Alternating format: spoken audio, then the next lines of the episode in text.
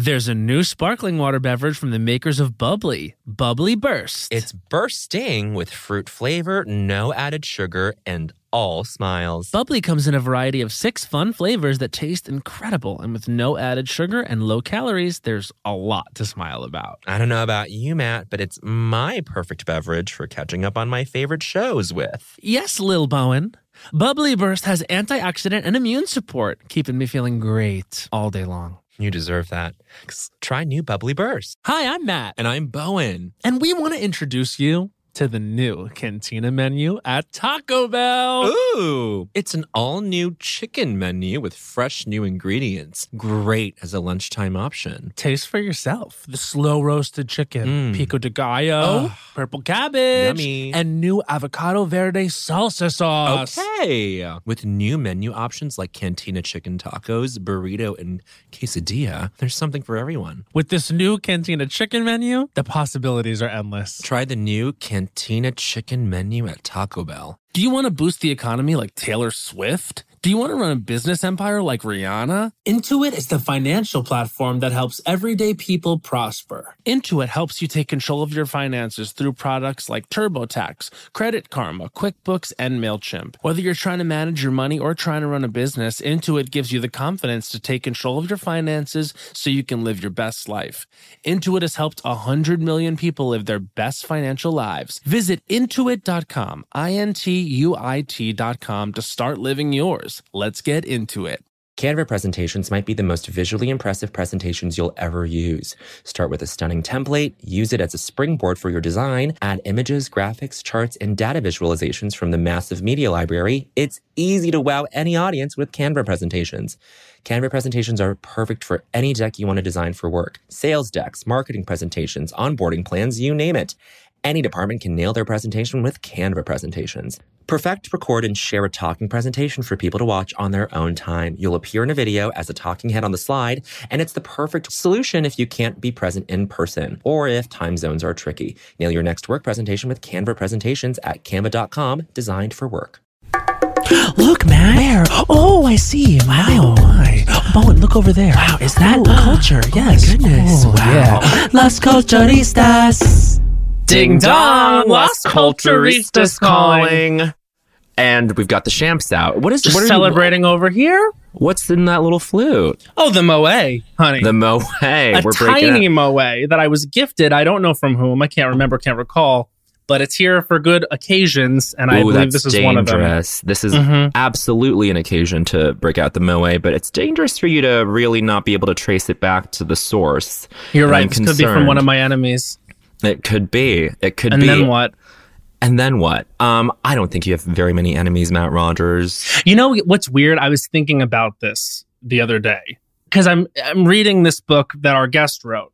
The undercurrents of it are like, you know, wanting to be likable, like it be live it, working in a position where you have to sort of have a degree of likability. And I was like, I wonder if people truly like me. Oh, my goodness. I was actually I this kind of ran through my head. This is an impossible question to answer. And then I get yourself. to the end of the book, and sort of uh, the author of, of said book and our guest today sort of arrives at the same conclusion. And I sort of breathed a sigh of recognition, relief, um, at all. At all. At all. Oh, et al. Et al. That's usually Latin to refer to people. But mm-hmm. I think in this case, we've got Jarrett saying yes. Yes. We just have to acknowledge Jarrett Keller is in the chat, is in the Zoom, and I think he's going to chime in every now and then with some with some commentary, and we welcome that. I hope so. He's he's already a character in the episode. He's a character in the episode. We've introduced him into the world. Um, Matt, I'm so excited about our guest. This is this is actually. Do you remember when we started this podcast? And f- pretty much for the past five years, we've kept it going, and it's always been sort of like, you know, our little stupid baby. And now all of a the sudden... The podcast. Yeah, yeah, yeah. Because I don't think we have another stupid baby unless... No, no. Um, so all of a sudden, sort of, here we are and our guest is on. And I got to break out the moe and say, not for nothing, but what the hell? What the hell? What the hell? She's first and foremost a Las Culturistas Culture Award nominee. I actually was going to say this is her greatest achievement. That she gets nominated in the category of Best Asker. Best Asker. I think she really, I feel like she's the front runner. especially after coming on the show. I mean, can you imagine if she were to be snubbed at the last second? That would just be cruel. That would be very cruel. She just crossed her fingers. And I she's think, got other she's got other achievements though under her belt, I'd say. I would say so. I mean, is it an exercise in not futility, but in sort of Mm, communicating what people already know if we run through the credits, or should we just you know David, you know Dave what, Letterman you, it and you know and what they say the, yeah. they, I think Letterman says my guest my next guest truly needs no introduction. no introduction and I feel like this is like the epitome of that. But that being said, for for our readers that might be living under a rock, to just, just throw another expression out there. An expression oh, see, I think this is the wrap it up. She's giving us the wrap it up. It's, it's, it's shut up but keep going. It's, shut up it's but actually, keep going. You know, it's yeah, it's universal. It's, it's, it's on it's on brand. Shut up it's and on keep brand. going. Shut up and keep going. This is um, her. Let's just say, um, I don't. It, it's truly surreal because I think that outside of my parents growing up, this is the person I saw the most in my home every single day. We were a Today Show household. Were you guys a Today Show household? We were a Today Show household. Absolutely, everything was thirty Rock at my house. It was, and it's still to this day. I know. I know. Look isn't at you, you company man. You're so I... such a... Yeah, whatever. You know, I um, I worship at the altar of one erstwhile head of N B C, Mister Jeff Zucker. Who is a, really a good character in this book as Great well. character in this book. I was loving every... Shakespearean. Shakespearean. And, I mean, we'll get into it. There's there's there's a lot that that happens just in the... I mean, can we talk about this? Let's just say about the book, there's a lot that happens. When was the last time you tore through a five hundred pager? Okay, I'll tell you honestly. The day before I read th- this this book, I read this book, Not All Diamonds and Rosé, which is an, an oral, oral history, history of the, of the Real, Real Housewives, Housewives franchise. So that was, it was merely twelve or fourteen hours before I tore through this five hundred plus pager that I got through this. Yes, five hundred plus pager, also a page turner. I yes. wouldn't say not as much of an achievement as Going There by our guest, right? But a great read nonetheless that I endorse. I think this is the ideal reading experience for me because I'm clutching the, the galley in my hand. Mm-hmm. It's a five hundred pager. The average page count per chapter. Oh, well, no, I'll say the number of chapters. Love is this about it. ninety-nine chapters. So do the math. That's you're, you're averaging out about five pages per chapter. And mm-hmm. let me tell you. Tastes. Authors take note. Yeah, literally.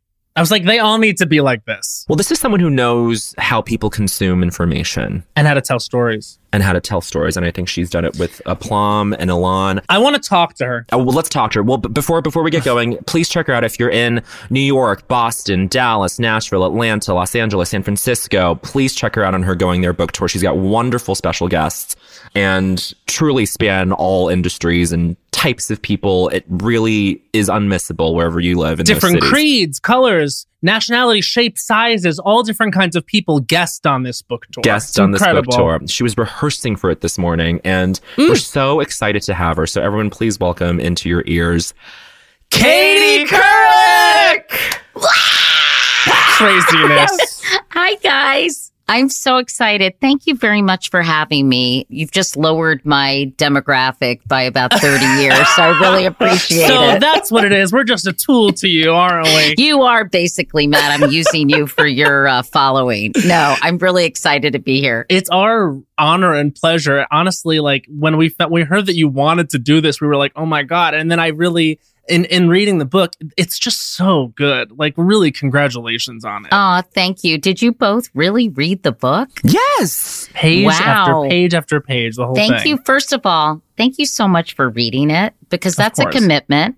And um, I worked really hard on it over three years. And I think it shows all the research I had to do, because mm. I have a good memory, but not that good. So um, I just want to say thank you. I'm really grateful that you took the time to read it. And I can't wait to hear what you thought or what questions you have or what it made you think about, because it is, it is a lot. I mean, it's very um, expansive, and it covers a lot of different things. Yes. And I think it's kind of sneaks in a lot of issues mm-hmm. that I think people might be surprised to read about. I don't think they know they're reading about issues per se. Right. Yeah. But they, I think through my forty year career or whatever, in my sixty-four year old life, it, it spans a lot of big societal changes and kind of, uh, it's perfect for The Culturistas because it really talks about culture, right? Yeah. yeah. one hundred percent. Can you can you immediately tell in doing press for this which people have read the book and which people haven't? Yes, of course. Well, sometimes it also depends on the venue. Um, you know, some of these interviews just don't don't uh, allow you to kind of talk about anything in depth. I really mm-hmm. enjoyed doing an interview with Terry Gross the other day from yes. Fresh Air. Um, I felt like Terry read it and was really interested in all the things that I was interested in when I was writing it, yeah. instead of kind of the garbage, tabloidy, stupid stuff that has been completely distorted, blown out of proportion, and and willfully misrepresents what this book is all about. It's been very strange, honestly. I've been really pissed off about it for you. Is it? Well, you could, having read the book. Yes. And yeah. then, ha- but prior to that, having possibly seen some of the the junk that's been put out there, mm-hmm. um, were you like, wait, what? And and were you expecting the book to be very different given some of the crap that's been circulating?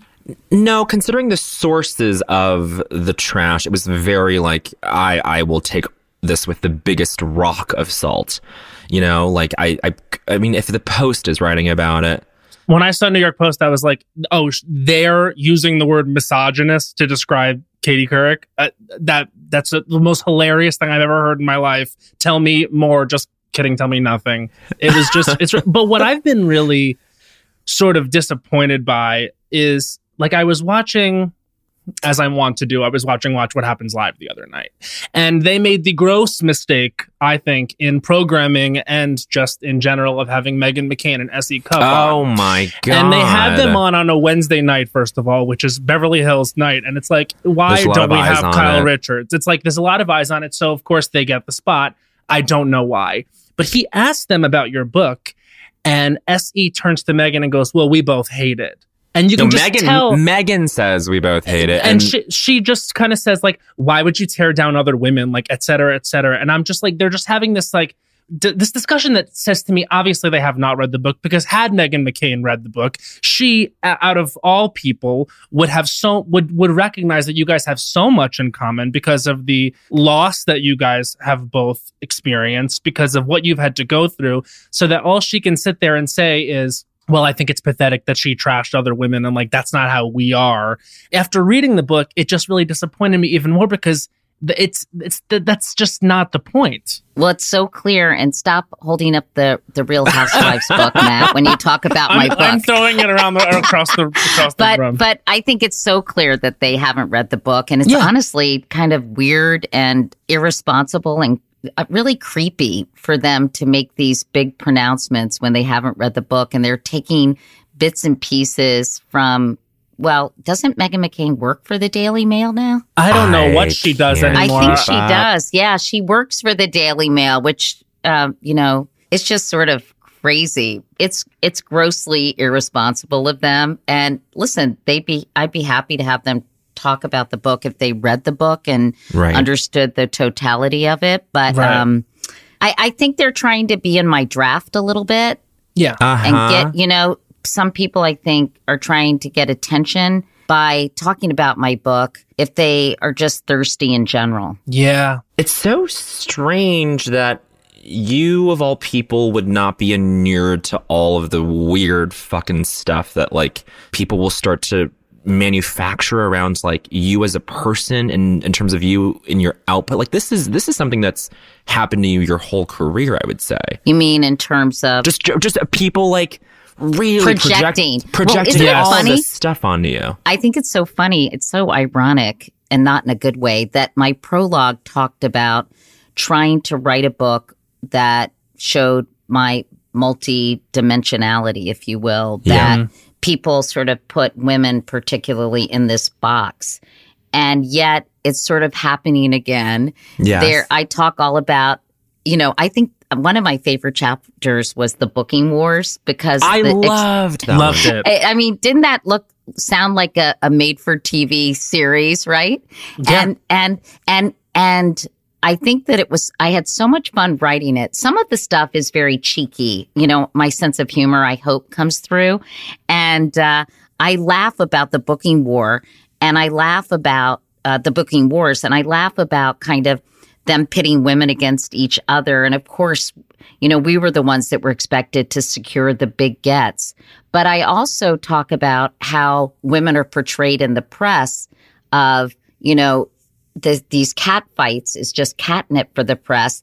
And and here you go. It's very meta seeing this actually play out by people who haven't even read the book. You know, the big thing I, I first of all, I, I don't trash any women. Hello. You certainly did not. You know, and the only thing I said, which I think was incredibly self-aware, and any of these people in these professions would admit that once in a while I felt territorial about my turf. Right. Right. And there are turf wars all the time. There were then, there are now that go on in television. I know that.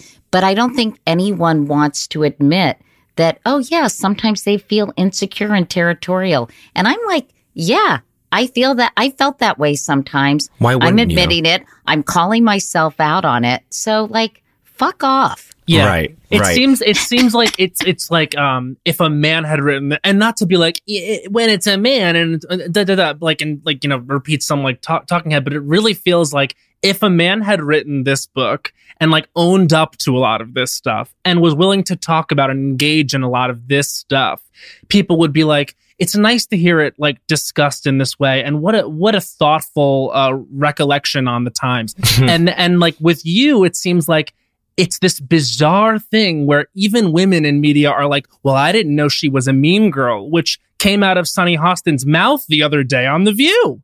I was like, are you kidding me? Wow, maybe I shouldn't do that show. Well, there, you let me tell you something. D- despite no, the fact should. that they, they, they keep talking about how excited they are to have you, but they are you're certainly quite a topic on Hot Topics. And do you think they've read the book? Because I, that's the thing. I like, don't know. I don't. I don't think I should go. I don't think I should talk about this book to people who haven't read it. That seems sensible. Yeah. It really does, because it will only be misunderstood. Only. I mean, because this is, this is, I mean, I'm, I'm okay, I'm holding up the spine of this. This is, this is tome thickness, okay? Mm-hmm. I'm saying this is like, this is a, this is a big, long, nuanced and detailed book. And she's thick. She's, she's meaty. Thick. She's thick. She's filled with it. There's no way that people are going to be able to distill this down to like, especially on a television show. There's mm-hmm. yeah. no way that they're going to like really nail what you're trying to say. And it's, it is interesting what Matt just said. Like, there is no way that any, well, no, I, I think this is your point in the booking wars chapter, right? Like, the men were not, the men thought that the booking stuff was beneath them because they had the luxury of thinking that. Meanwhile, all of the sort of logistical, emotional labor of getting these interviews was was placed on specific teams, gendered in a specific way. And then if any male newscaster were to write this book, I don't know that this book would exist, because I don't think these men are doing the soul searching that like we demand women in media to to go through. Well, I think we're asking everyone to do it. I think mm-hmm. I, I hate to say that that that many of these men sort of aren't in touch. Listen, this is a very different kind of book. You know, a lot of journalists say, oh, these are the stories I covered. This was something that happened. Like, and not to be all go all Bette Midler on beaches on you guys, but it is very deep. I mean, it is like digging deep into a lot of things. It's, it's asking myself questions, asking societal questions, you know, kind of trying to come to terms with my family history, trying to help my daughters understand my late husband, their dad's passion for the Civil mm-hmm. War in the nineties and how it doesn't square. And, you know, people are so black and white, good, bad. And I, someone sent me a quote uh, by a guy who, the director of Grey Gardens, and it's tyranny is the deliberate removal of nuance. Yeah. And I thought that that rang really true for me, because no one can seem to have these conversations in a any kind of sophisticated, sophisticated or intelligent way. They have to, it, it's so reductive and mm-hmm. so um, sort of extreme one way or another. And that's why it, it, it, it disappoints me, but makes me feel sad for people who can't actually have a nuanced conversation or appreciate nuance. Um, I think it's a real it's it's it's a sad commentary on our on our current culture, and we're being very serious here, boys. Uh, no, but no, I, I also think, but I, what I think is like also it's like journalists know that way that news is consumed, and so right. it doesn't encourage them to look for nuance either. It almost feels like when you watch some of these shows, when they have five minutes maybe to discuss a given topic, it's like a race to the black and white. You know what I mean? It's sort right. of like a let me convince you how I'm correct and why this is this thing that I'm saying is the correct talking point. And it is very sort of, you know, there's no time for the gray area. There's no time for the exploration because people, I think they think, and maybe they're right, people get bored. I think we're so used to, and I, I've used this a lot, but this engagement through enragement. You know, I think it's this intersection of psychology and technology mm. that we're seeing play out in the modern media landscape. You know, you got to get a rise. I mean, this is not a big new newsflash or anything, but that's, you know, this is how the machine keeps churning, right? This is how the rabbit hole keeps being followed down. Yeah. And and I think all these kind of things that kind that that hit you emotionally, those are the things that keep you engaged and keep you on these platforms or keep you watching. Mm-hmm. This, this almost this, this rage, uh, rage porn in a weird way.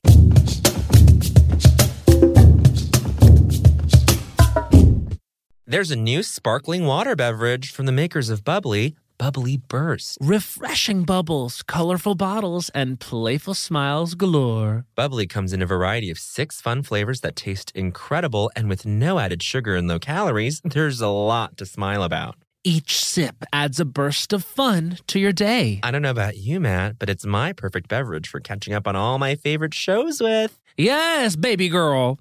And the resealable bottles makes them easy to take them on the go. Bubly Burst has antioxidant and immune support, too, keeping us feeling great all day long. Hey, try new Bubly Burst. Hey, it's Bowen, and I want to introduce you to the new Cantina Chicken Menu at Taco Bell. Yes, it's an all-new chicken menu with fresh new ingredients, great as a lunchtime option. Taste for yourself the slow-roasted chicken, pico de gallo, purple cabbage, and new avocado verde salsa sauce. With new menu options like Cantina Chicken Tacos, burritos, and quesadillas, there's something for everyone. And Taco Bell isn't just for a late night. With this new Cantina Chicken Menu, You, the possibilities are, well, endless. Try the new Cantina Chicken Menu at Taco Bell now. Now, I said. Snag a Job is where America goes to hire, with the deepest talent pool in hourly hiring. With access to over six million active hourly workers, Snag a Job is the all-in-one solution for hiring high-quality employees who can cover all your needs. On demand, temp to hire, part-time or full-time. You name the position. Warehouse worker, retail associate, grocery store clerk, fitness trainer, baker, stylist, bellhop, podcast producer. Yeah, Snagajob's got a worker for that. With our easy-to-use platform, you're able to seamlessly post and fill available positions quickly with a dedicated customer support team to provide all the help you need along the way. Kind of nice knowing you have a talent pool like that in your own backyard, right? Snagajob is the partner you need to keep your business running smoothly. So visit snag a job dot com or text SNAG to two four two four two four to talk to an expert. snag a job dot com, where America goes to hire. Hacks is back for season three, and so is the official Hacks podcast. In each episode, Hacks creators Lucia Agnello, Paul W. Downs, and Jen Statsky speak with cast and crew members to unpack the Emmy-winning comedy series.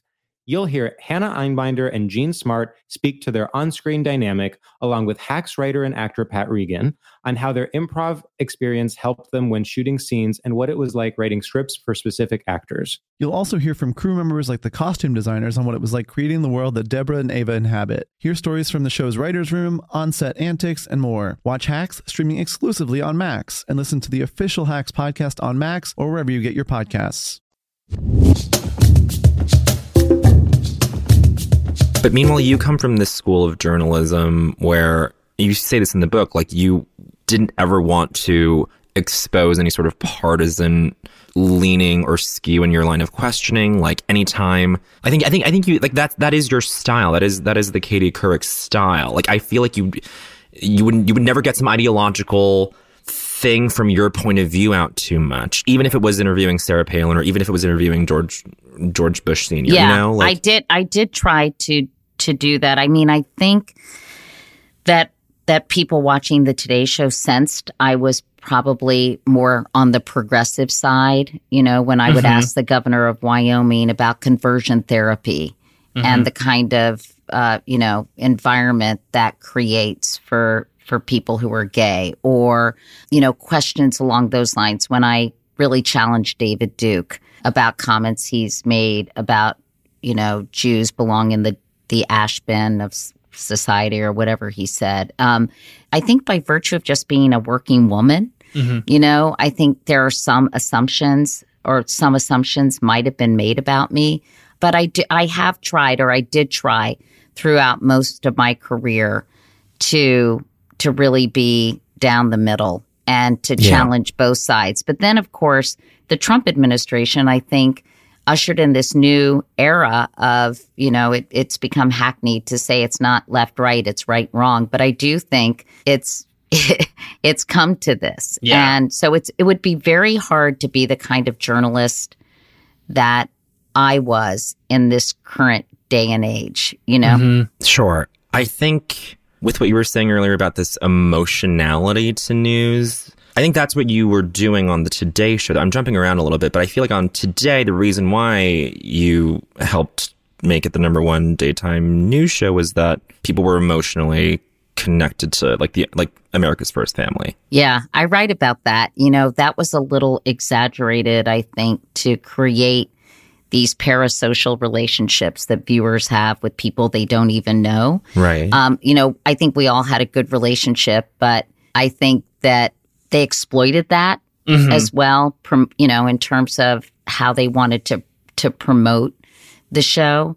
You know, I think people gravitated toward me early on because I was a, a different animal. I wasn't kind of the, the prototypical news anchor. Mm-hmm. I looked a little different. I acted a little different. I was a little more unpolished. And, and I think people gravitated to that authenticity a little bit at the beginning.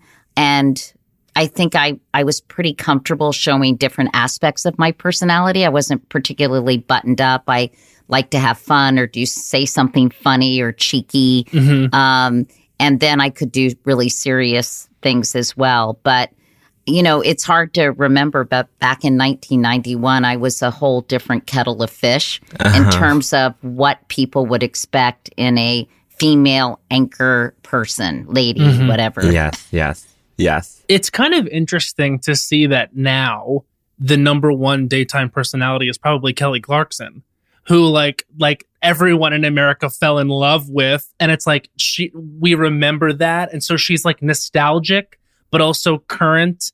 Um, and she's really not a journalist at all. She's a singer.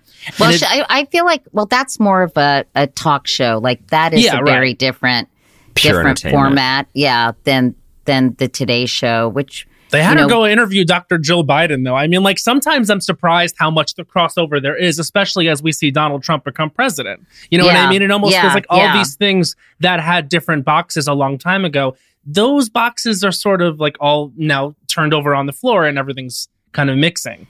And I think I think you're right, though. I think Kelly is is sort of very comfortable in her own skin. She kind mm. of is who she is. She doesn't put on airs.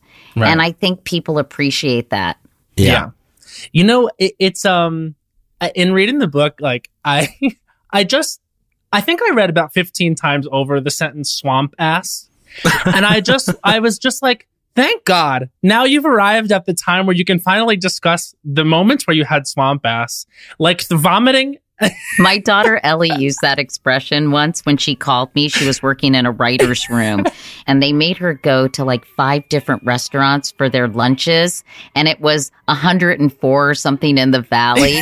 And she called me like one wanted sushi, one wanted barbecue, one wanted um, what's that place uh, that that um, it's a chain and uh, is it Typhon? I don't know. Mendocino Farms? No, it's it's in it's in Santa Monica. You guys know what I'm talking about. I always forget the name. Huh?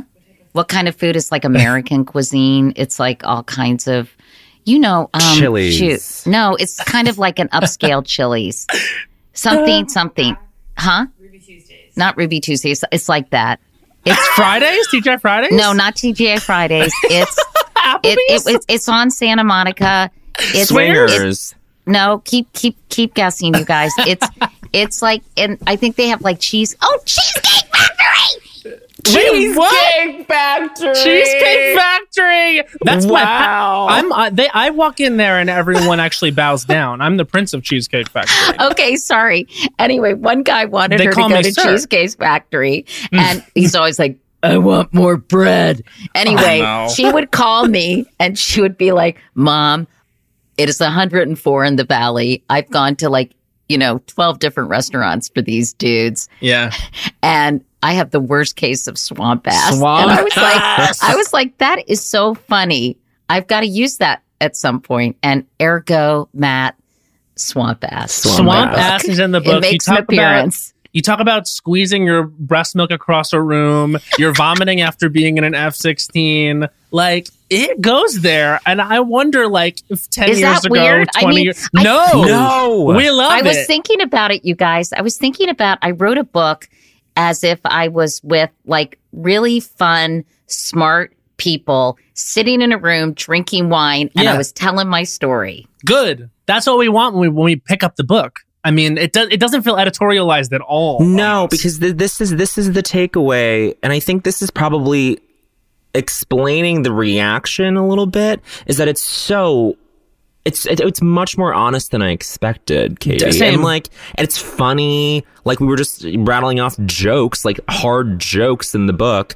Like, I I think I think you are taking a hammer to like this whole image that you've cultivated your whole career, and I feel like that's intentional. Is that is that fair to say? Well, first of all, I don't think I cultivated an image. Okay. I mean, I I mean, no, no, no, and I'm not I'm not like.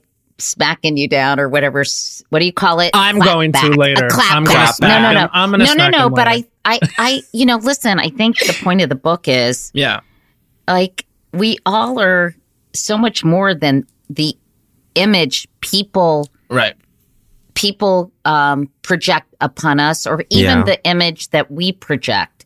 And I just am, you know, I have a lot of different sides, so.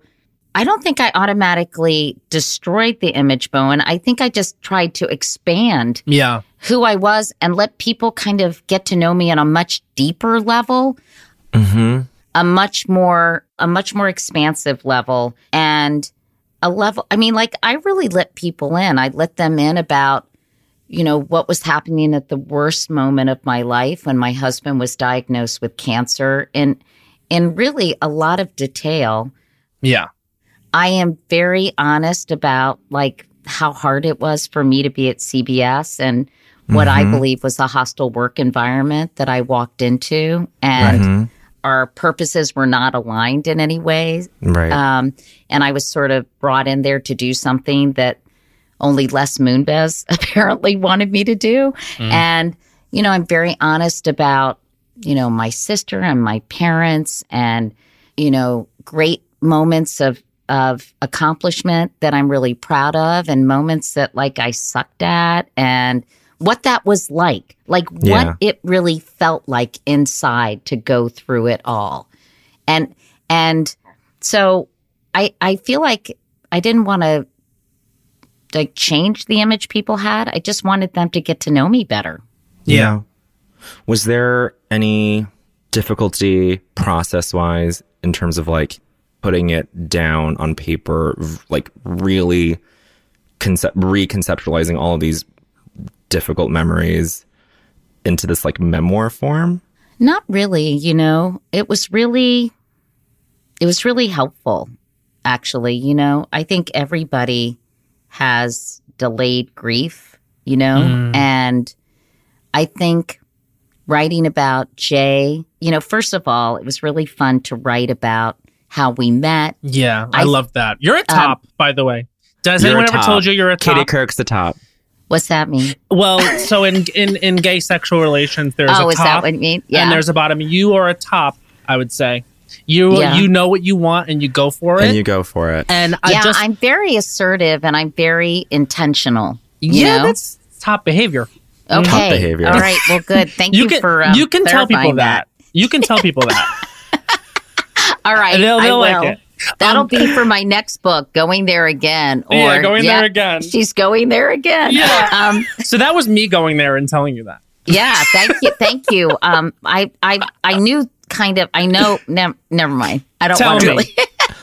Really. You, no, you gotta to. say it. Okay, she no, I, I knew the concept. I just didn't know the personality traits necessarily that went with the concept. They don't. They don't always. But I, I all of a sudden I was reading the book and I'm like, I texted Bowen. I'm like, you know, like she is really. I was like, I, I think I was surprised by like you really. And I don't know why I was surprised about it, but like your um sexuality really comes through in the book. Well, you know what, my cousin. This is funny, you guys. My cousin Henry.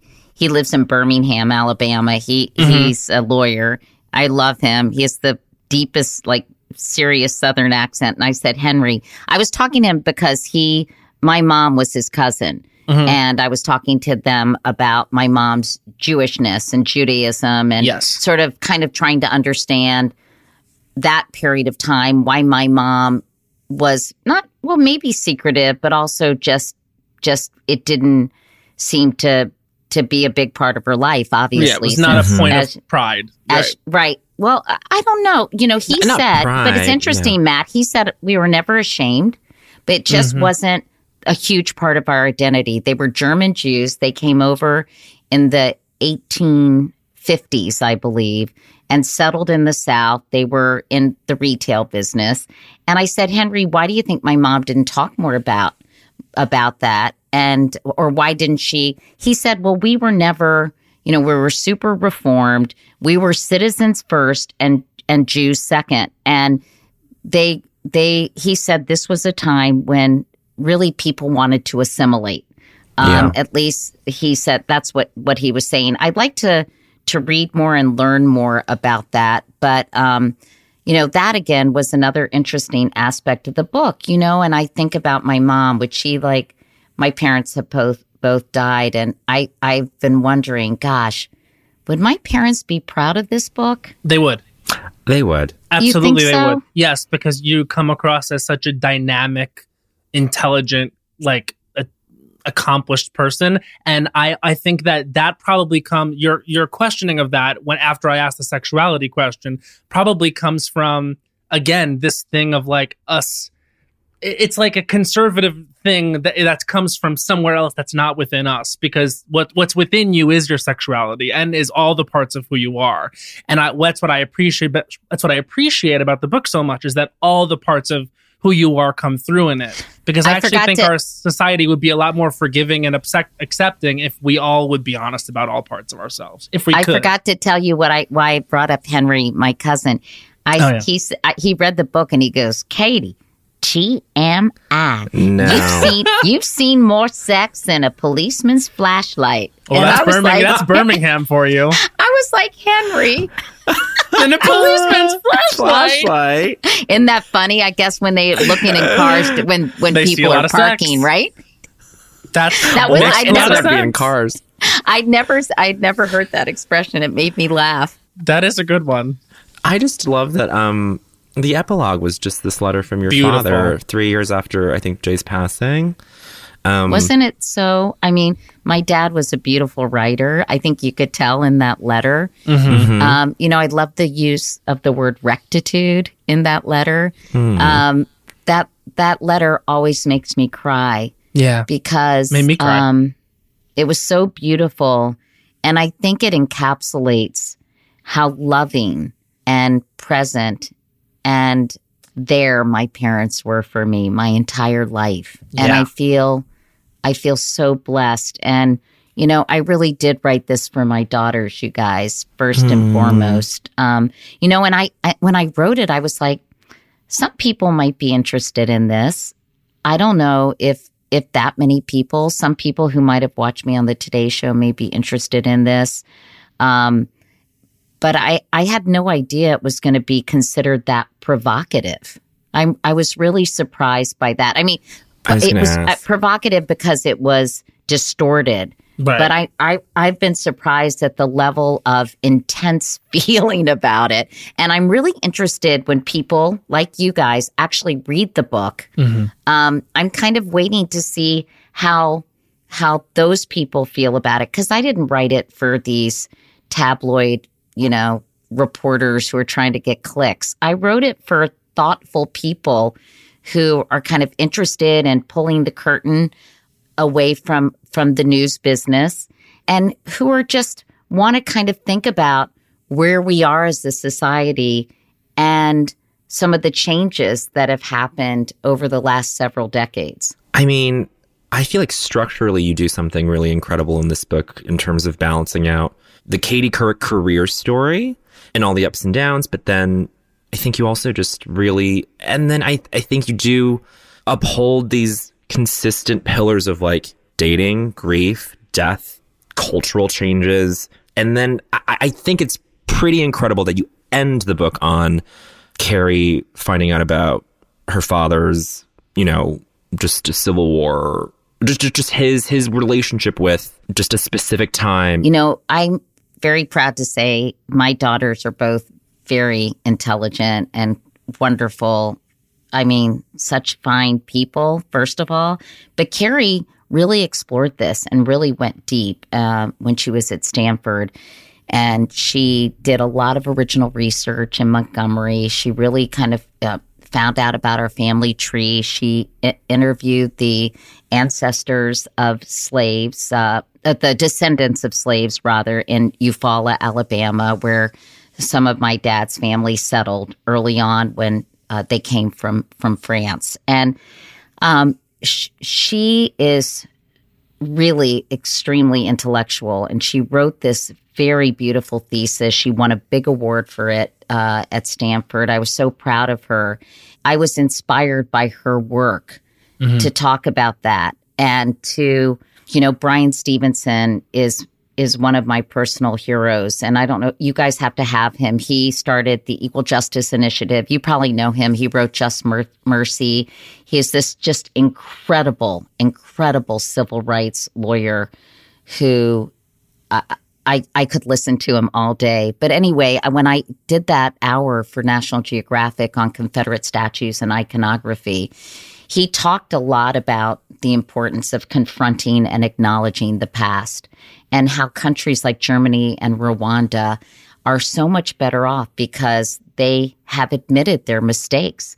They have looked at looked at the past, and and they want to to make sure it doesn't happen again. They want to acknowledge it, because without that, you can't really move forward.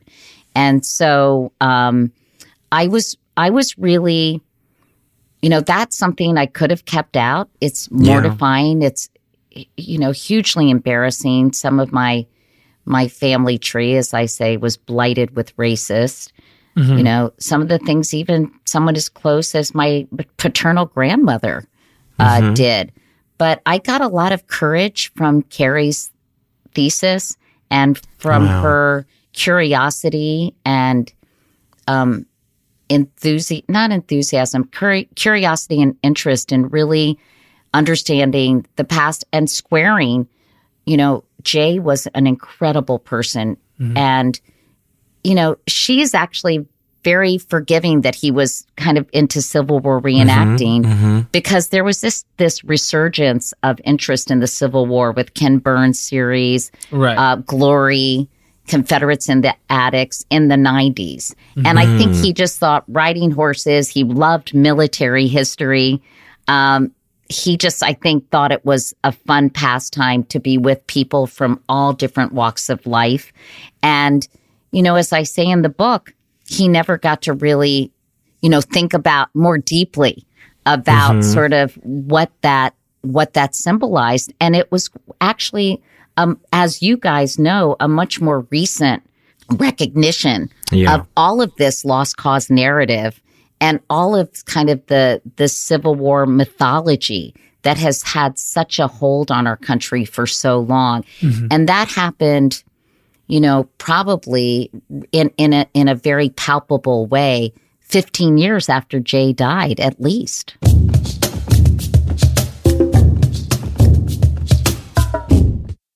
There's a new sparkling water beverage from the makers of Bubly, Bubly Burst. Refreshing bubbles, colorful bottles, and playful smiles galore. Bubly comes in a variety of six fun flavors that taste incredible, and with no added sugar and low calories, there's a lot to smile about. Each sip adds a burst of fun to your day. I don't know about you, Matt, but it's my perfect beverage for catching up on all my favorite shows with. Yes, baby girl.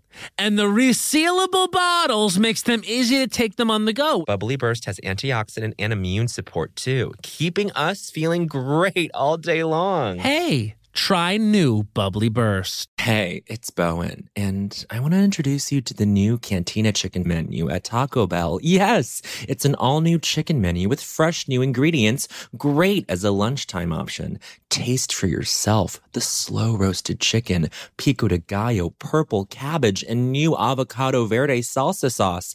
With new menu options like Cantina Chicken Tacos, burritos, and quesadillas, there's something for everyone. And Taco Bell isn't just for a late night. With this new Cantina Chicken Menu, the possibilities are, well, endless. Try the new Cantina Chicken Menu at Taco Bell now. Now, I said.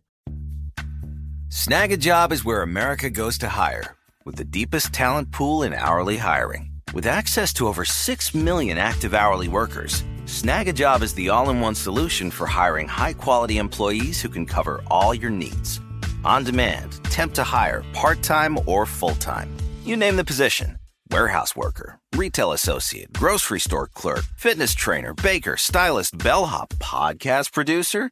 Yeah, Snagajob's got a worker for that. With our easy-to-use platform, you're able to seamlessly post and fill available positions quickly, with a dedicated customer support team to provide all the help you need along the way. Kind of nice knowing you have a talent pool like that in your own backyard, right? Snagajob is the partner you need to keep your business running smoothly. So visit snag a job dot com or text snag to two four two four two four to talk to an expert. snag a job dot com, where America goes to hire. Hacks is back for season three, and so is the official Hacks podcast. In each episode, Hacks creators Lucia Agnello, Paul W. Downs, and Jen Statsky speak with cast and crew members to unpack the Emmy-winning comedy series. You'll hear Hannah Einbinder and Gene Smart speak to their on-screen dynamic, along with Hacks writer and actor Pat Regan, on how their improv experience helped them when shooting scenes and what it was like writing scripts for specific actors. You'll also hear from crew members like the costume designers on what it was like creating the world that Deborah and Ava inhabit. Hear stories from the show's writer's room, on-set antics, and more. Watch Hacks, streaming exclusively on Max, and listen to the official Hacks podcast on Max or wherever you get your podcasts. I feel like another theme in the book is this thing that you just mentioned, which is squaring people against things that they've done, interests that they've had, squaring that against the people that you know them to be, whether it's Jay, whether it's your father, whether it's, I mean, I, I guess your mother in that way, in terms of like the Judaism uh, of it all.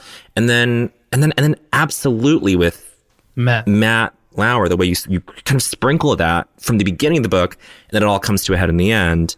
Um, and I just, I feel like you must have come to some conclusion about like how people are. What do you think your conclusion on that is? I think I learned, you guys, that that people are complicated. They are, um, they're the products of their their conditioning, their cultural conditioning, their environment, sort of the thinking of the time.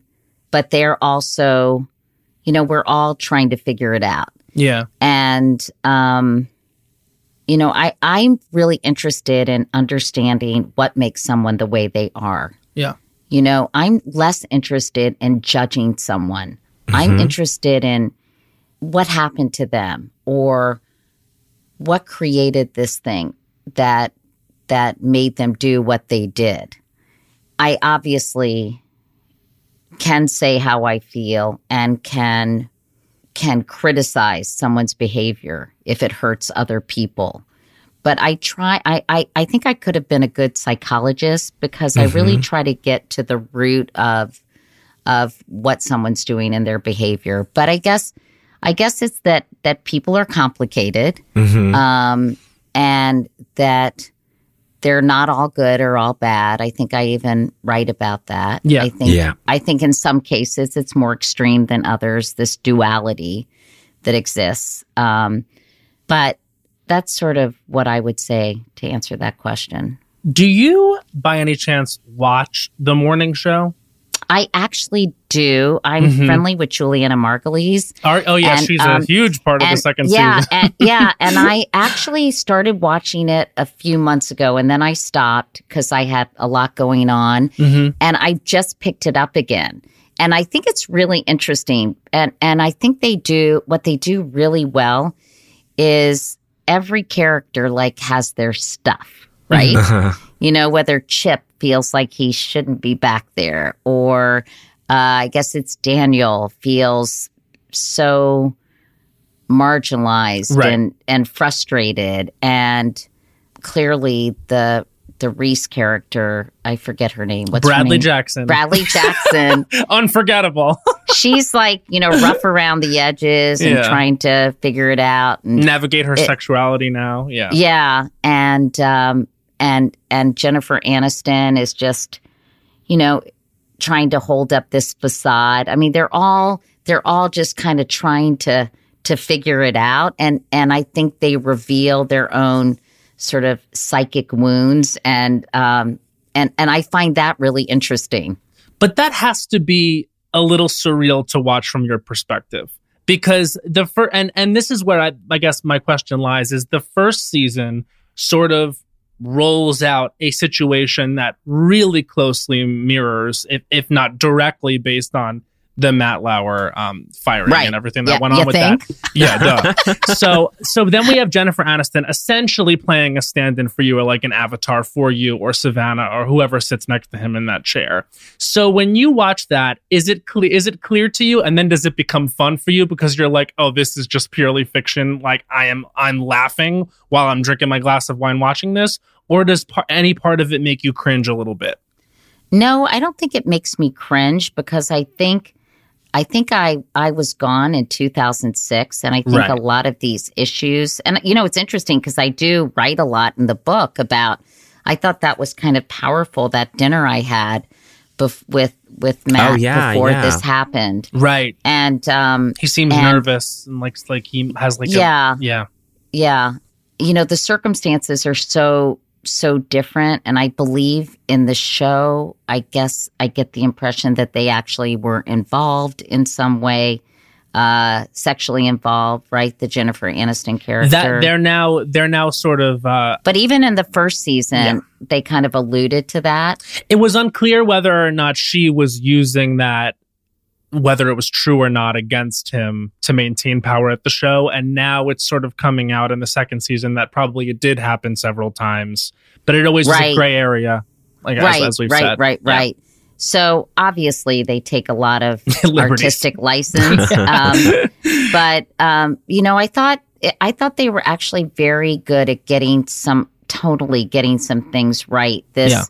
this, you know, when he comes to... I guess it was a party celebrating his anniversary or something, or a birthday party that he yes. came in the studio, and you could see he was like beloved. Mm-hmm. And then this kind of weird other side when he's on location in Las Vegas, and you know how he he sort of lured people um, in in a pretty obviously gross predatory, and inappropriate. Yeah. yeah. Mm-hmm. Predatory and gross in an inappropriate way. So, I mean, I find it interesting. And, and and I think with the second season, they're dealing with so many issues that I didn't really deal with when I was mm-hmm. at the Today Show. Mm-hmm. Um, issues that are very of the moment, you know, issues right. about diversity and the Stella character saying, you know, I'm window dressing, basically. Right. And I think a lot of these issues that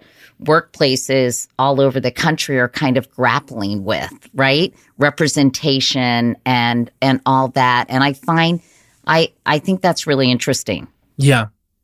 Well, I just, I had to ask if you watched it. because I, I feel I feel like if, if it were I, in reading the book, I, I felt I felt in you describing yourself throughout, I was like, wow, I'm really similar. To, I, I felt very similar to you in a lot of ways. And so then I was thinking, like, when I asked you that question, I didn't know if you'd be like, no, I don't watch it, because I know if they if, if there was a show that purported to be about something, I was like, it was if it was like dressing up as something I had done, I would have to watch it. Yeah. Well, you know, I've heard, I think Jennifer Aniston has said uh, she's sort of uh, models her character after Diane Sawyer.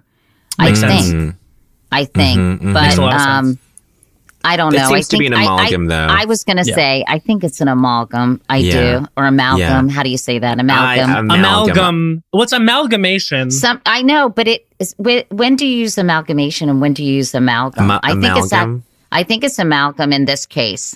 An amalgamation of of something, and then I don't know. I don't, I don't know. know. That's a good question. I'm going to look that up when we're done. I love words. An, an amalgamation implies like an action, like the act of amalgamating. Yeah, oh. and so. I feel like we can use amalgam here, and I just I think you're mispronounced right. it. No, I think no, I think a lot of people mis. misuse amalgamation when they when amalgam is is is just fine it's without just the fine. Asian. Certainly, yeah. I would be the person misusing it. So that's that feels right. We want to ask you what we ask every single one of our guests, which is okay. sort of the big question of Las Culch, which is Katie Couric. What was the culture that made you say culture was for you? What was the culture that? Wait. So they didn't. So Jarrett, you're supposed to run through this with Katie. Okay. I know you mentioned it, but I, I think I misunderstood. so no, here's here's was, what it I is. I was briefed. so so yeah, sure. So here's what it is. I it's was. the culture that made you say culture's for me. Like when you're growing up and you see something in pop culture, in film, television, music.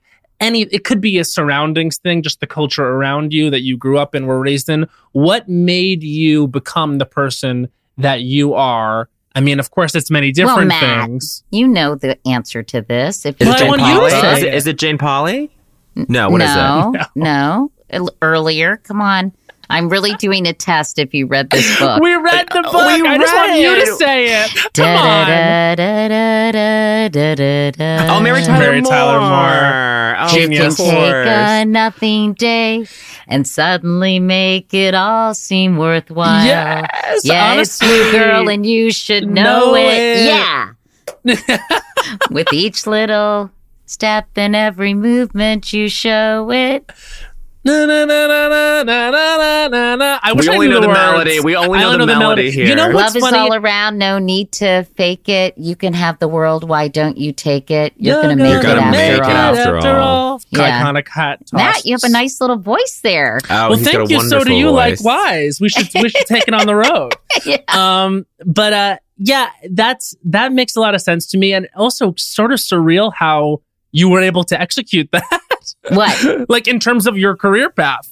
Well, you know, I think, and as I as I write, it, she just M- Mary Richard just made people my age. You know, remember, fellas, I'm sixty-four, born in nineteen fifty-seven, and you know, women were just miraculously really entering the workforce. Right. Um, like my generation, give or take, you know, years older, um, and and. Obviously, years younger, but in in very significant numbers. And I had a real switch with the feminist movement and uh, women's lib, as they called it back then in the seventies, and Mary Tyler Moore, where it was like, oh wait, I I all everybody in my neighborhood's a, a stay at home mom, is housewife. Everybody's I I see on T V.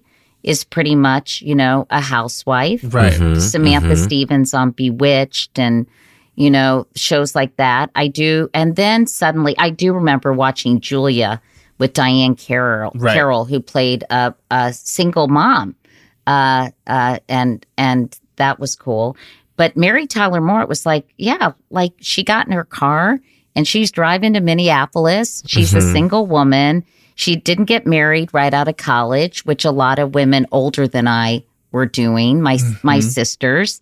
And I was like, damn, I, I want to do that. Right. And isn't it meaningful that the, I think the first scene in the pilot episode is her mo- like, like looking at an apartment, at the apartment that she moves into, just as yeah. this like single working gal, just like here to look at the place. Like that's not like a, that's not necessarily like a housewife setting environment situation, you know? Right, right. I was thinking there were other there were other shows like that. I remember like Room two twenty-two with Karen Valentine, and I remember she was a teacher. And uh, you know, it's funny how much television, at least I think, because I must have watched too much of it, but it's funny how it really shapes who you can be yeah. and mm-hmm. what the possibilities are, and I think and moves the culture. So um, the representation, yeah. yeah. But yeah. even more than that, I feel like, and this is why you must understand how important you are, is that television, I think, helps us shape the way we understand things. Sorry to use understand twice in the same sentence, but I feel like you were able to give clarity to things. I mean, you still do, but like from the beginning, it was this thing of like, well, I understand what's going on because because of the way that it's being sort of communicated to me through this daytime show, evening show, syndicated talk show, whatever.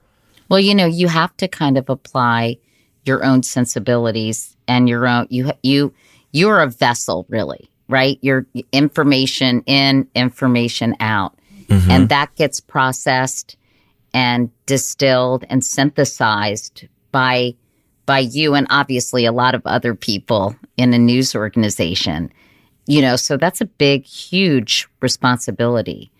And you don't always get it right. You try, you try to have the values that you hope are, are worthy of aspiring to, right? Yep. And, yeah. and you do, you try to, to do the best you can and to reflect. But, you know, I, I talk a lot about how, how that prism was sometimes clouded, right? You know, the way we covered Rodney King. Right. Uh, mm-hmm. That that the way, you know, the way I raised that kind of missing white woman syndrome mm-hmm. uh, in the book before this whole Gabby Petito, con- you know, uh, yeah, conversation yeah. started about, you know, why... Coverage. Right. Yeah. Why is it so much coverage? And what about so many other young women who disappear, who never...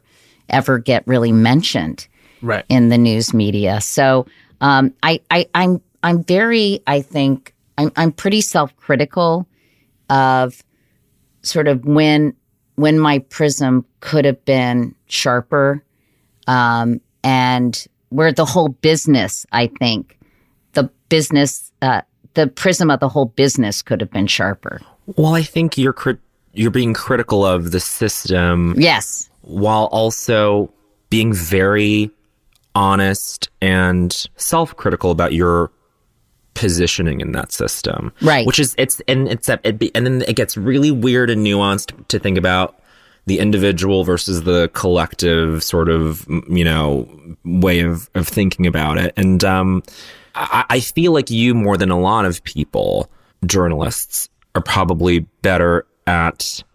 Not apologizing. I just think you're, I think you do a better job of doing the actual soul searching that I will say the men don't do, specifically the way that Matt Lauer weeks later came back saying all of these relationships were consensual, just didn't feed, didn't seem like he was remorseful at all about the, the accusations. I mean, and that he thinks of you as someone who betrayed him. And it's very telling. Yeah. The way that he responded to all of it. I just think um, in this conversation, there is a lot of, I'll say, nuance to be like brought into in terms of thinking about like the way everyone at these shows are positioned to like, I don't know, like really not be not be sure of what their resources are. If, if, if you know, I think you ask like yourself, Ann Curry reported an incident to management because someone had approached her, a staffer had approached her with this. And then you ask yourself, I wonder why no one came to me. And I even asked Addie, yeah. you know, mm-hmm. I asked mm-hmm. her and I said, would you have ever come to me? And I think part of the part of the pathology was this sort of um, s- secret, the secret nature of these relationships that was actually used to silence and manipulate people. And that was interesting, too. Mm-hmm. Yeah. Mm-hmm. That there's shame built in. And For yeah, her, shame. Yeah. For her to come to you would be just uh, would, would would would would mean her fully confronting that shame in some way. To to go to you as his co-anchor. I mean, I don't know. It's it's it's very interesting. I just wanted to return to the Mary Tyler Moore thing for a second. Yes, I'm you, sorry. You, you you must have met her many times. I did. Did you get to tell her that this was true um, in oh, terms yes. of her impact on you? Yes. She must yes. have had so many women many saying times. that, but probably extra meaningful to hear it come from you. Oh, listen, I felt very, very dwarfed in her presence. I mean, she's, talk about a complicated person. Right. Uh-huh, uh-huh. Um, you know, again... I think her son committed suicide. She, um, you know, I think she was just so much more layered. Yeah. And really, really interesting. I didn't know her well, but just from everything I read. And you, it's very easy to become an archetype, you know, especially on television. Yeah. Right? As you talk about. Very, very easy to yeah. become an archetype. And and she would certainly understand that. The last time I saw her, she was quite ill and quite mm. frail. And it made me really sad. Yeah. But there was something about her that was just so winsome and appealing yeah. and charming and and fun to watch. Um, but yes, I, I shared with her many times. And And then, you know, I was thinking about it because as I was preparing for my tour, we did kind of this greatest hits reel of people. And it's just amazing, the people I've met. I mean, yeah. that to me, like for the ultimate extrovert who's very curious about the world and en- truly enjoys people, like how lucky I am yeah, to have really... had this job, you know. I was looking like, I, you know, Barbara Streisand fixed my hair like she fixed Hubble's in The Way We Were. Wow. And I got ah. to, I got to talk to, you know, Betty White. We went to the Central Park Zoo together. Yeah. I mean, it, the list goes on and on and on. And, you know, just to ha- be able to meet them and have fun with them and get to know them a little bit, you know, yeah. never, I, I don't. I don't really hang out with celebrities. That's not that's not my jam. But to to really to I mean, I have a few few well-known friends, but you know, to just to be able to be kind of talking to these people, it's to so, be in that situation. To yeah, be in that situation so is fun and I so you know. I can't believe Michael Jackson asked you out.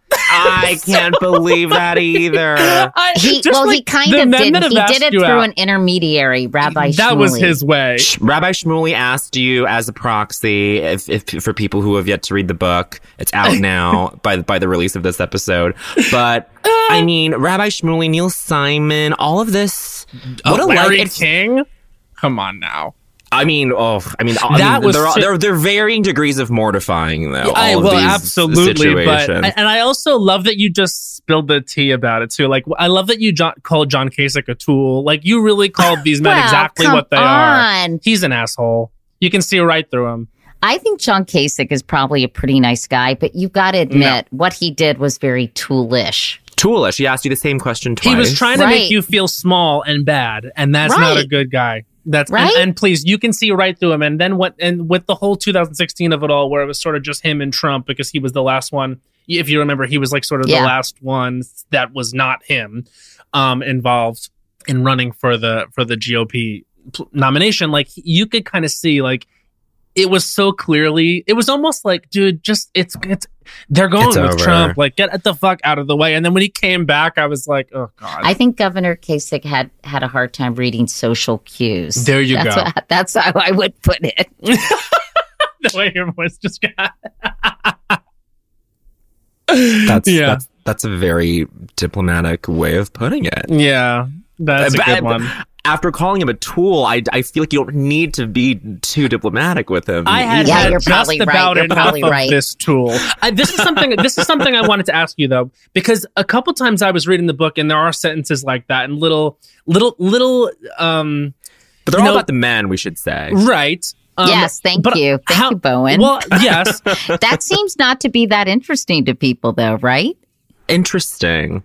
I wonder why. Right, because, right. How many times do you read it through before it goes final to final print? And, like, you have to imagine that, like, when it's there and it's going out, you as the person who's writing it want to make sure that every word is getting it across correctly so that no one can, even though they're going to, like, interpret it in some stupid way.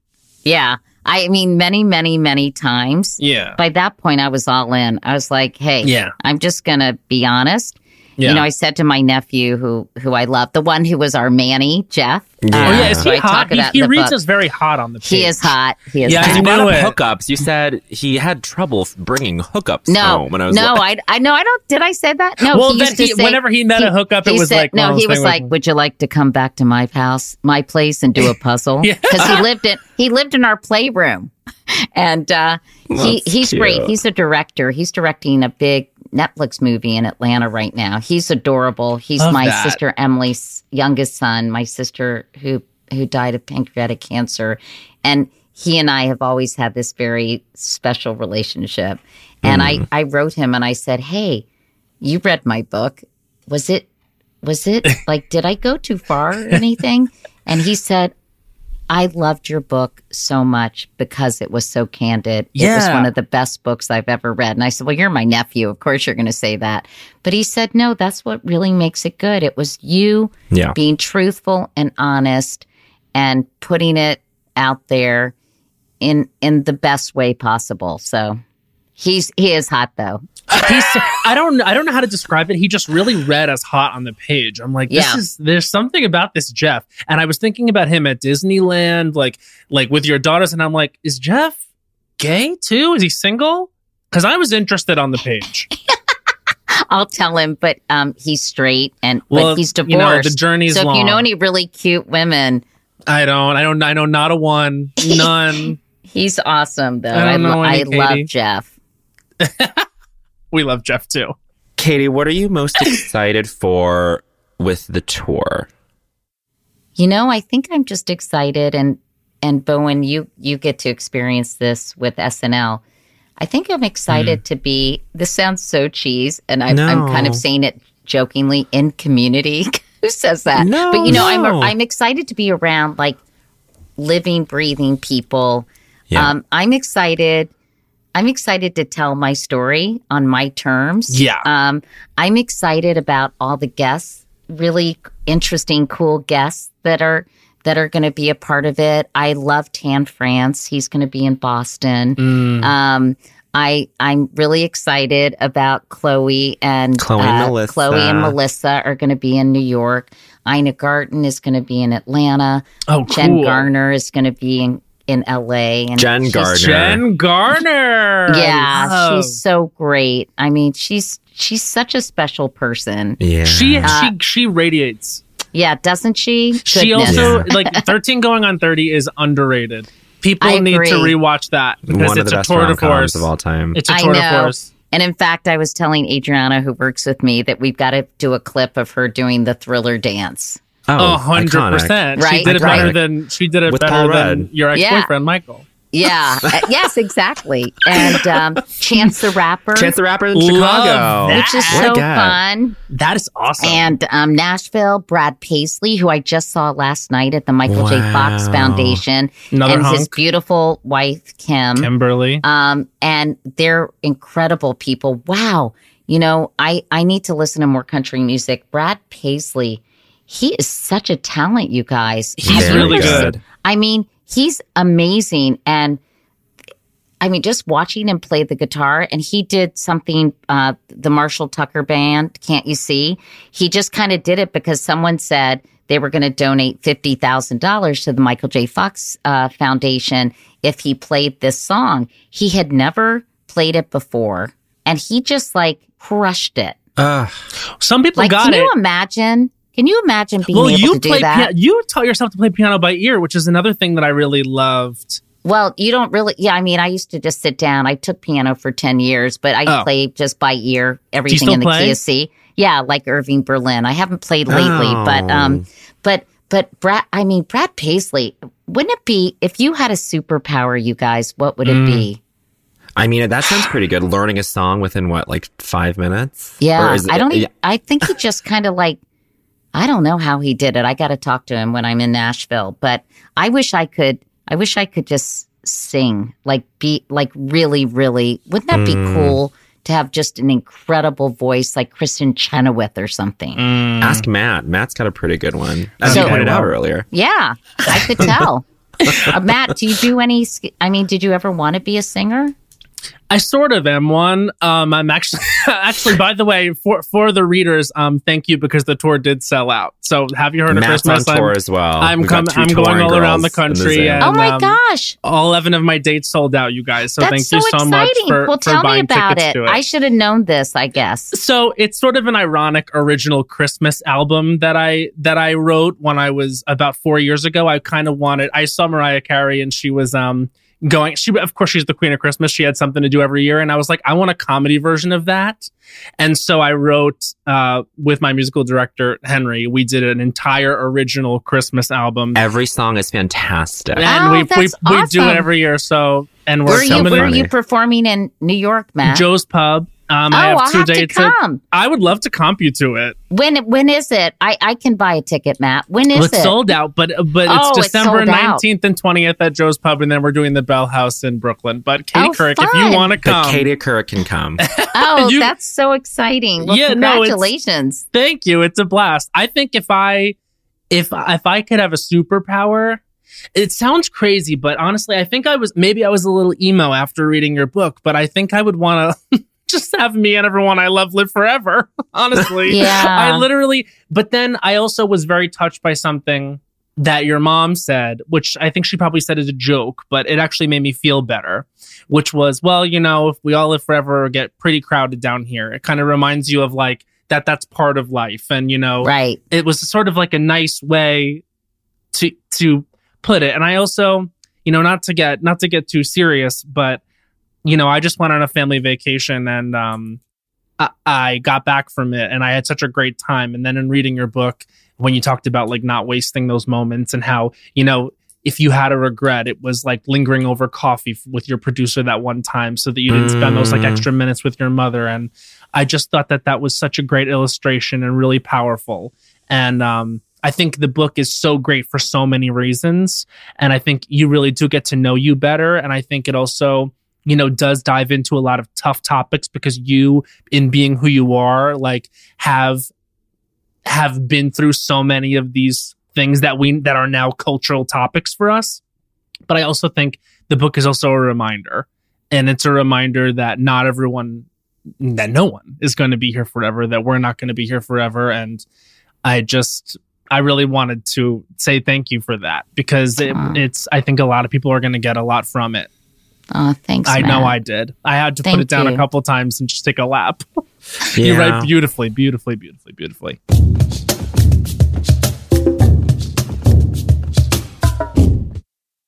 There's a new sparkling water beverage from the makers of Bubly, Bubly Burst. Refreshing bubbles, colorful bottles, and playful smiles galore. Bubly comes in a variety of six fun flavors that taste incredible, and with no added sugar and low calories, there's a lot to smile about.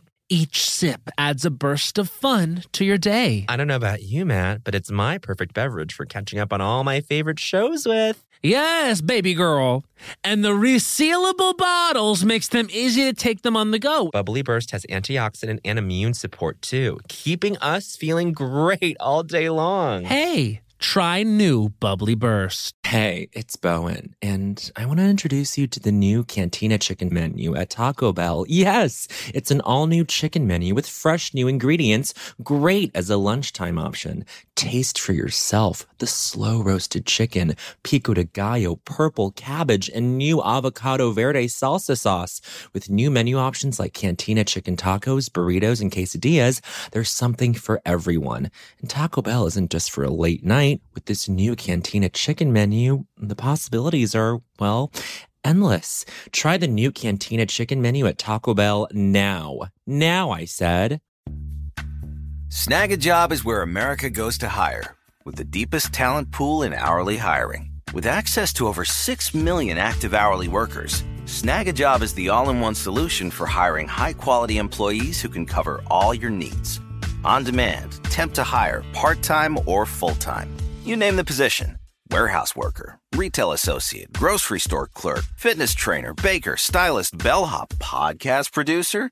Yeah, Snagajob's got a worker for that. With our easy-to-use platform, you're able to seamlessly post and fill available positions quickly with a dedicated customer support team to provide all the help you need along the way. Kind of nice knowing you have a talent pool like that in your own backyard, right? Snagajob is the partner you need to keep your business running smoothly. So visit snag a job dot com or text snag to two four two four two four to talk to an expert.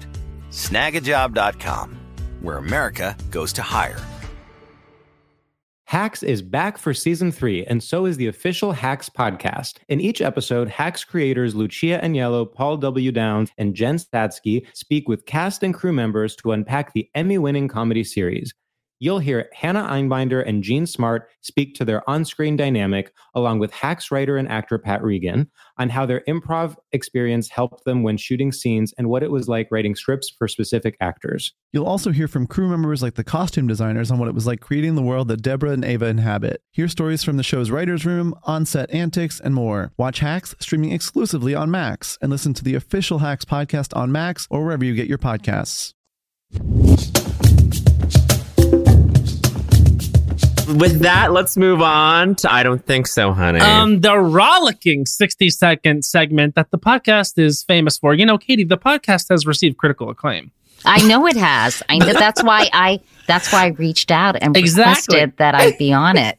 Well, I'm so happy that three uh, prestige You guys figures- are so nice, and you're very fun to talk to because you're thoughtful, right? You, it's hard to have a conversation with people if they're not kind of interested, because that's what makes people interesting, and mm. that they they don't think about things, right? So this has been really fun for me.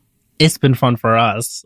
This is a show that's all about just interest in general. Yeah. Just we, we ask people what they were interested in, what they're interested in now, and I, I, I that's a beautiful way of putting it. I, is that an expression that that, that makes people interesting? Is no, to be interested? I, that's that's that you can quote me on that. But it's a rule of culture, oh is what it is. That's, it's rule that's culture a, number... original observation by moi.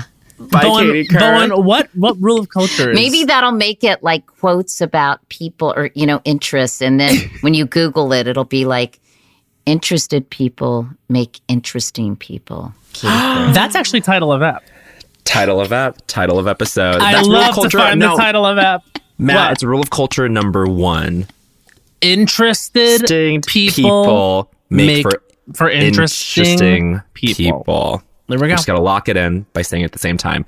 Okay, this is our one minute segment where we take uh, one minute to yes. rail against something in culture, and we'll yeah. go in the um, usual order, which is Matt first. See, I kind of was so I was so fixated on the guest and the guest book that I didn't actually have one. But then in the beginning of the episode, I came up with one again because okay. and I'm going to return to it because I, okay. I don't think so, honey. Okay, here we great. Go. I'm so excited. This is Matt Rogers. I don't think so, honey. His time starts now. I don't think so, honey. This thing of Meghan McCain on Watch What Happens Live.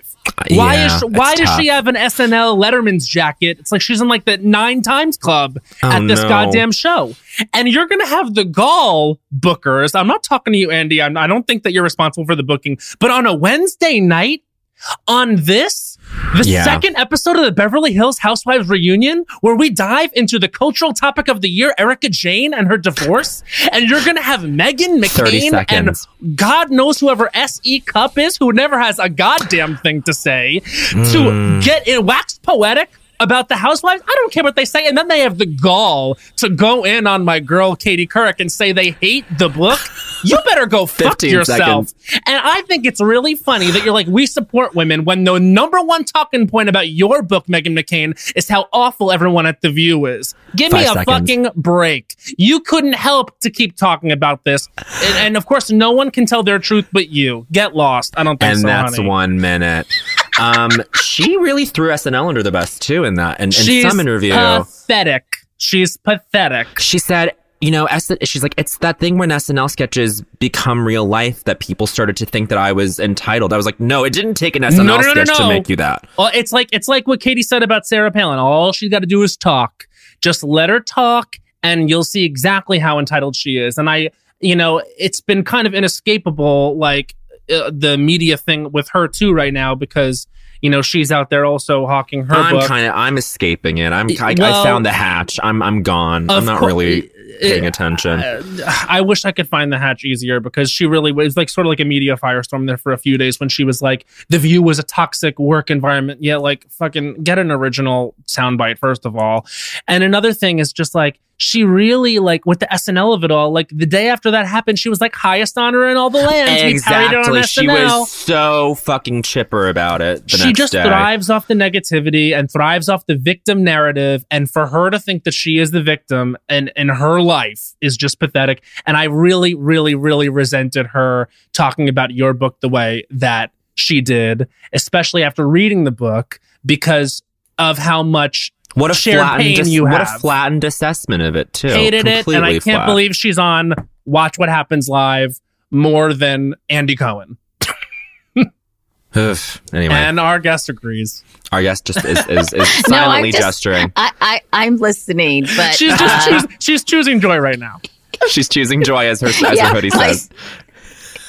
Her hoodie says, "Choose joy," and that is the right choice. Bowen, I don't think I have a thing to rag about. Is that bad? Can you guys excuse me from this exercise? Would you get mad? You, you don't have to. Here's the thing. You, you don't, don't have, have to. to do anything you don't want to do, but I think it uh, would be good. And while Bowen is doing his, maybe think I about think it. I bitched enough, actually, in this podcast, right?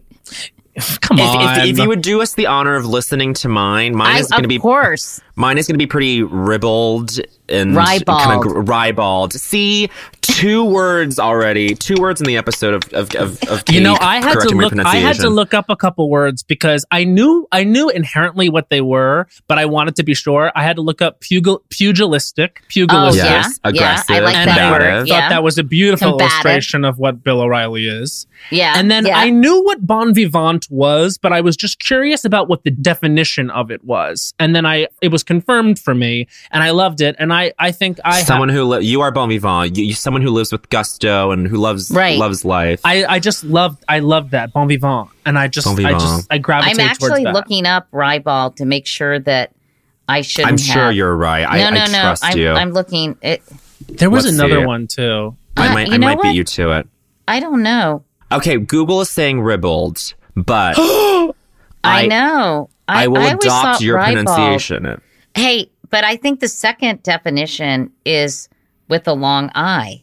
Hmm. So I think either's acceptable. So I'd like to apologize, Bowen, for correcting ribald, which sounds like dribble.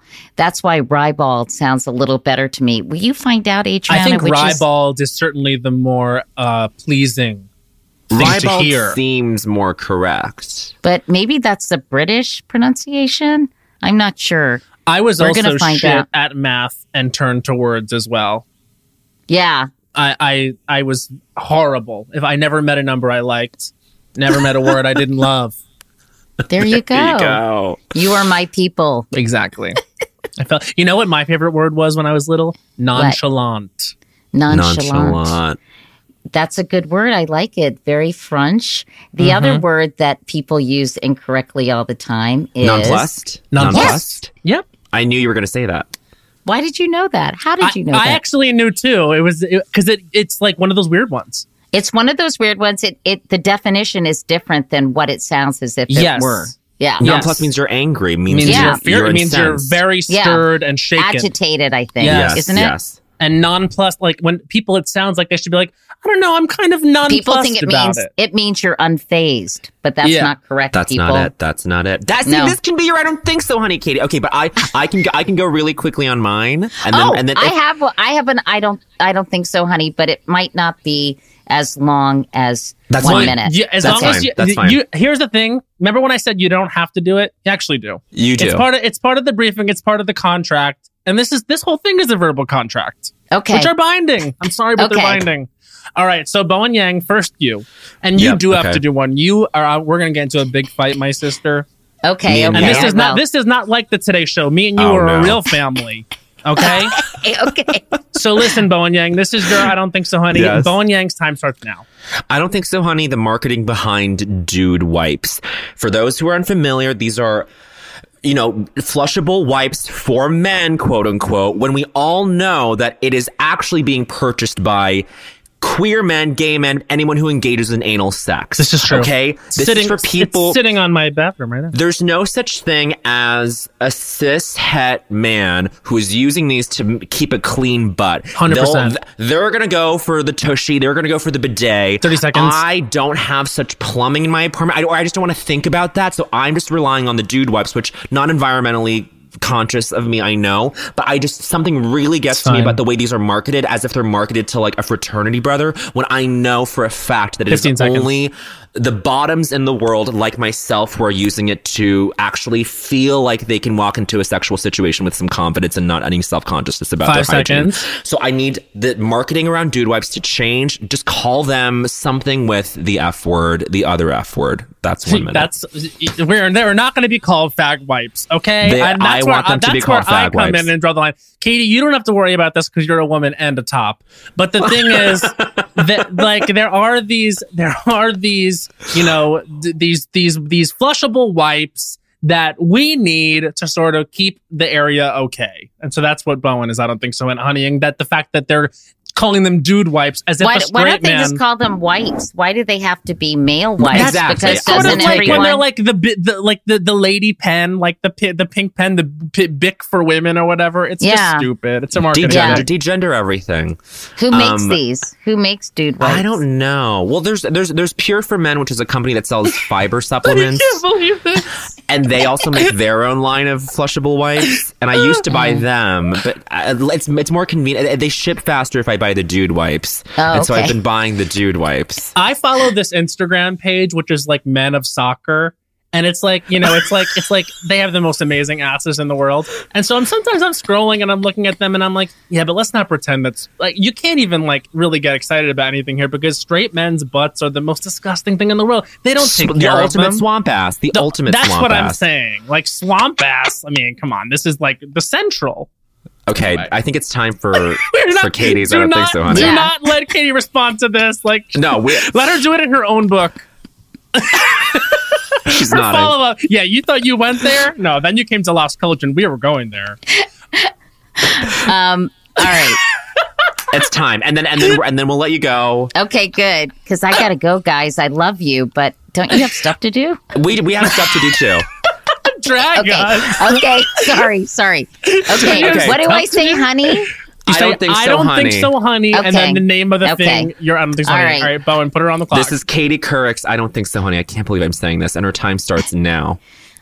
I don't think so, honey. I think you need to be able to use a few sentences without saying like, like, oh. like, oh. like, like, like. Can't you speak English? Didn't you? I mean, come You're talking to on, us? people. No, not you guys. We do it all the time. Not you guys. I don't know. Maybe it's something for these this younger generation. Yeah. But you guys, mm-hmm. just pause. Because if you are thinking about something, don't use like as a crutch. I used seconds. to use, you know, as a crutch. But now every person, highly educated individuals, I want to say they sometimes use like forty-five times oh. in a one-minute conversation. I can't seconds. deal with it.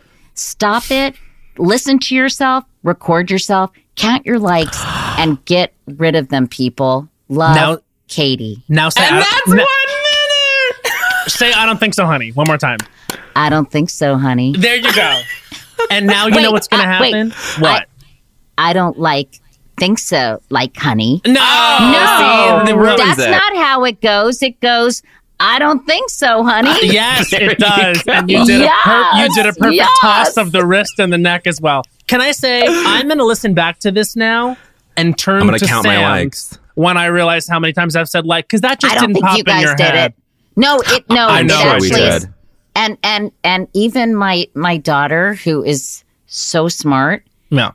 She sometimes falls back on the like thing. And I want to say, hey, don't say like so much. But mm-hmm. then she'll get mad at me. I have a question. Have you liberated yourself from you know as a filler word? For or... the most part, I have. I How still, did you do that? Mm, I don't know. I think I just got older and smarter. There you go. So with time... With time, yeah. we'll lose the cultural I, colloquialism I that is like... My new my new crutch is kind of. That's not and, a bad one. Kind of honestly, and sometimes at the end of a sentence, you know? Mm-hmm. You know? I need affirmation. You know? A lot you of know? my transitions, I, I whenever I listen back to this for edits, a lot of my, like, see, I just decided, like, a lot of the things I say to transition into sentences are are the same thing. And the readers of that's the podcast okay. know what I'm talking about, and I refuse to say it now. But uh, it is. Okay. It's interesting. And, I, you know, Janine Garofalo did the same. I don't think so, honey. She did? She did. I love her. You guys have that in common. We love her too. Yeah. Wow. What a wonderful episode. Katie, thank you so much for joining us. No, thank you all for having me. I really appreciated the conversation. And, um, you know, I it I I would be friends with both of you if we could. We're all friends. friends. You're coming to my We're show. All friends. Okay. We'll see each other at I am pub. coming to the show. I'm gonna and- I'm gonna reach out to everybody.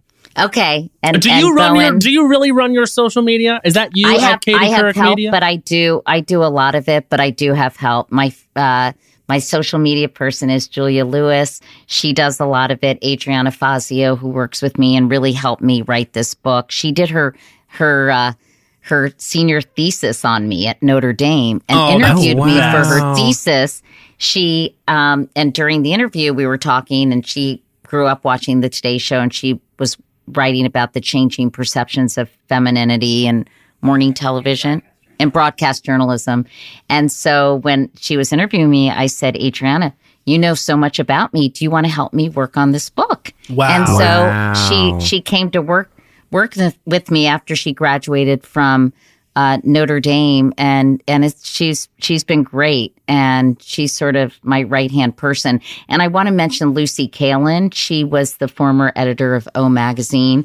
Lucy mm. helped me tremendously. If you saw on the acknowledgments, I don't think you have I them. Did. Both we don't have you, them. I don't well, have you, them. I in think mine. You guys have the A R Cs. I don't know if Matt, you have the hardcover. I have the so I have the P D F. So oh, I, re- the P D F. I, I read so you the have most the acknowledgments. Current. Yeah, I read the so, whole thing. Lucy is an amazing, amazing person. Um, she is an amazing writer. So she was incredibly helpful. And I couldn't have done it without Lucy and Adriana by my side. And, you know, what's really nice, you guys, we worked on this for three years and we all we all really love each other and um. care about each other. And it was it was uh, obviously an incredible. incredible bonding experience, but Absolutely. I feel I feel very close and grateful to both of them.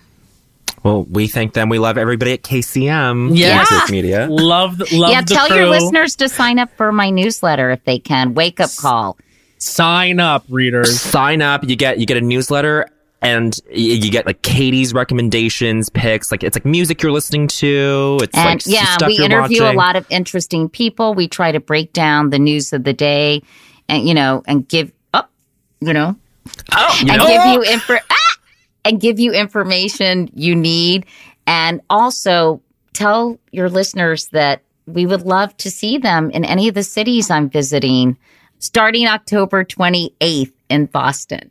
Okay. Boston, New York, San Francisco, L A, Nashville, Atlanta, Atlanta Dallas, oh Chicago, my God, Philadelphia, Chicago, Philadelphia. Yes, Philadelphia. Savannah Guthrie's joining me in Philadelphia. Oh, that's great. Perfect. Perfect. Well, the perfect. book is Going There. It's out now. It's incredible, and it's written by our amazing guest, Katie Couric. Thank you so so much for Mwah. being here. Love you guys. Mwah. Thank Love you. you. Love you back. And we end every episode with a song, and it's a short one, and it's the end of the Mary Tyler Moore theme song.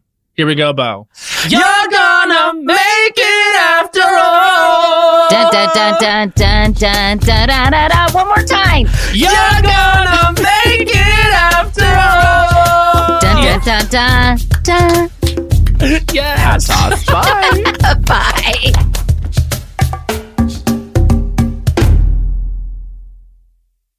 There's a new sparkling water beverage from the makers of Bubly, Bubly Burst. It's bursting with fruit flavor, no added sugar, and all smiles. Bubly comes in a variety of six fun flavors that taste incredible. And with no added sugar and low calories, there's a lot to smile about. I don't know about you, Matt, but it's my perfect beverage for catching up on my favorite shows with. Yes, Lil Bowen. Bubly Burst has antioxidant and immune support, keeping me feeling great all day long. You deserve that. Try new Bubly Burst. You know that I feel like it's really important to express yourself. I know that about you. You got to put your true self out there, okay? And those classic Crocs, clogs, and sandals let you do just that. Between the rainbow of colors and the gibbets charms, you can create a unique look. And I mean, literally, no one else will have shoes exactly like yours. Hey, you know, it doesn't get more comfortable than Croc, clogs, and sandals. They're just the perfect blend of comfort and creativity. Visit crocs dot com to explore the latest styles and gibbets charms. When the music of Celine Dion makes sweet Canadian love with the Oscar-winning film Titanic, you get Titanic, a campy, unhinged, chaotic night out. Find out what really happened to Jack and Rose on that fateful night from Celine Dion's totally real and historically accurate perspective. Some say Titanic is the best gay nightclub in the city, and those people are me. And me. So set sail with this kooky, crazy off-Broadway hit and get tickets today at Titanic Musical dot com. Get tickets today at Titanic Musical dot com. Canva presentations might be the most visually impressive presentations you'll ever use. Start with a stunning template, use it as a springboard for your design, add images, graphics, charts, and data visualizations from the massive media library. It's easy to wow any audience with Canva presentations. Canva presentations are perfect for any deck you want to design for work. Sales decks, marketing presentations, onboarding plans, you name it. Any department can nail their presentation with Canva presentations. Perfect, record, and share a talking presentation for people to watch on their own time. You'll appear in a video as a talking head on the slide, and it's the perfect solution if you can't be present in person or if time zones are tricky. Nail your next work presentation with Canva presentations at canva dot com, designed for work.